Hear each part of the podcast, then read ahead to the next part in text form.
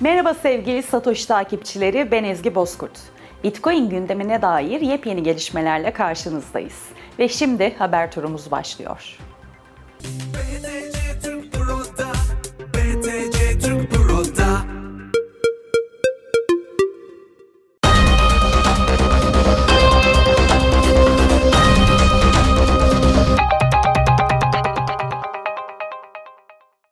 Honduras'ta bulunan La Prensa adlı turistik bir kasabada Bitcoin Vadisi adlı bir girişim başlatıldı.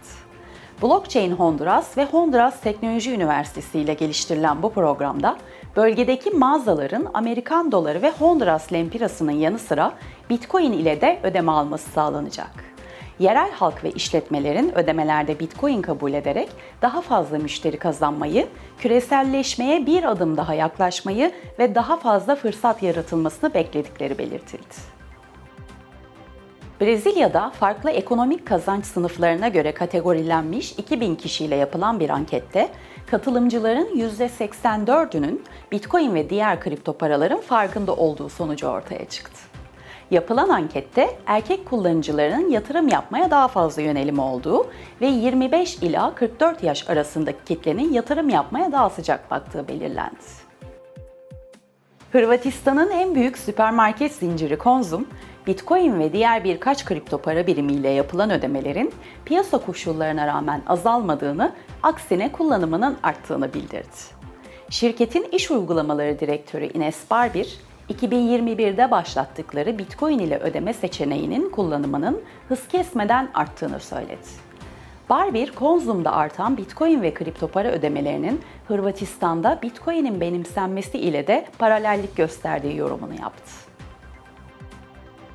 Bitcoin'in geliştiricisi olan Satoshi Nakamoto olduğunu iddia eden bilgisayar bilimci Craig Wright, kendisinin dolandırıcı olduğunu belirten blog yazarı Peter McCormack'e itibarının zedelendiği gerekçesiyle açtığı davayı kazandı.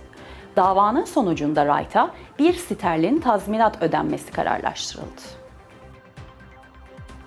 Bitcoin madenciliği için donanım cihazları üreten Kanaan firması yetkilisi Edward Liu, şirketin madencilik faaliyetlerini hızlandırdığını ve kısa zaman içerisinde Amerika Birleşik Devletleri'nde de madencilik üretimine başlanacağını belirtti. Coinmetrics firmasının hazırladığı araştırma raporuna göre Bitcoin ağındaki işlemlerin çoğu Avrupa ve Amerika'daki çalışma saatleri içerisinde gerçekleştiriliyor.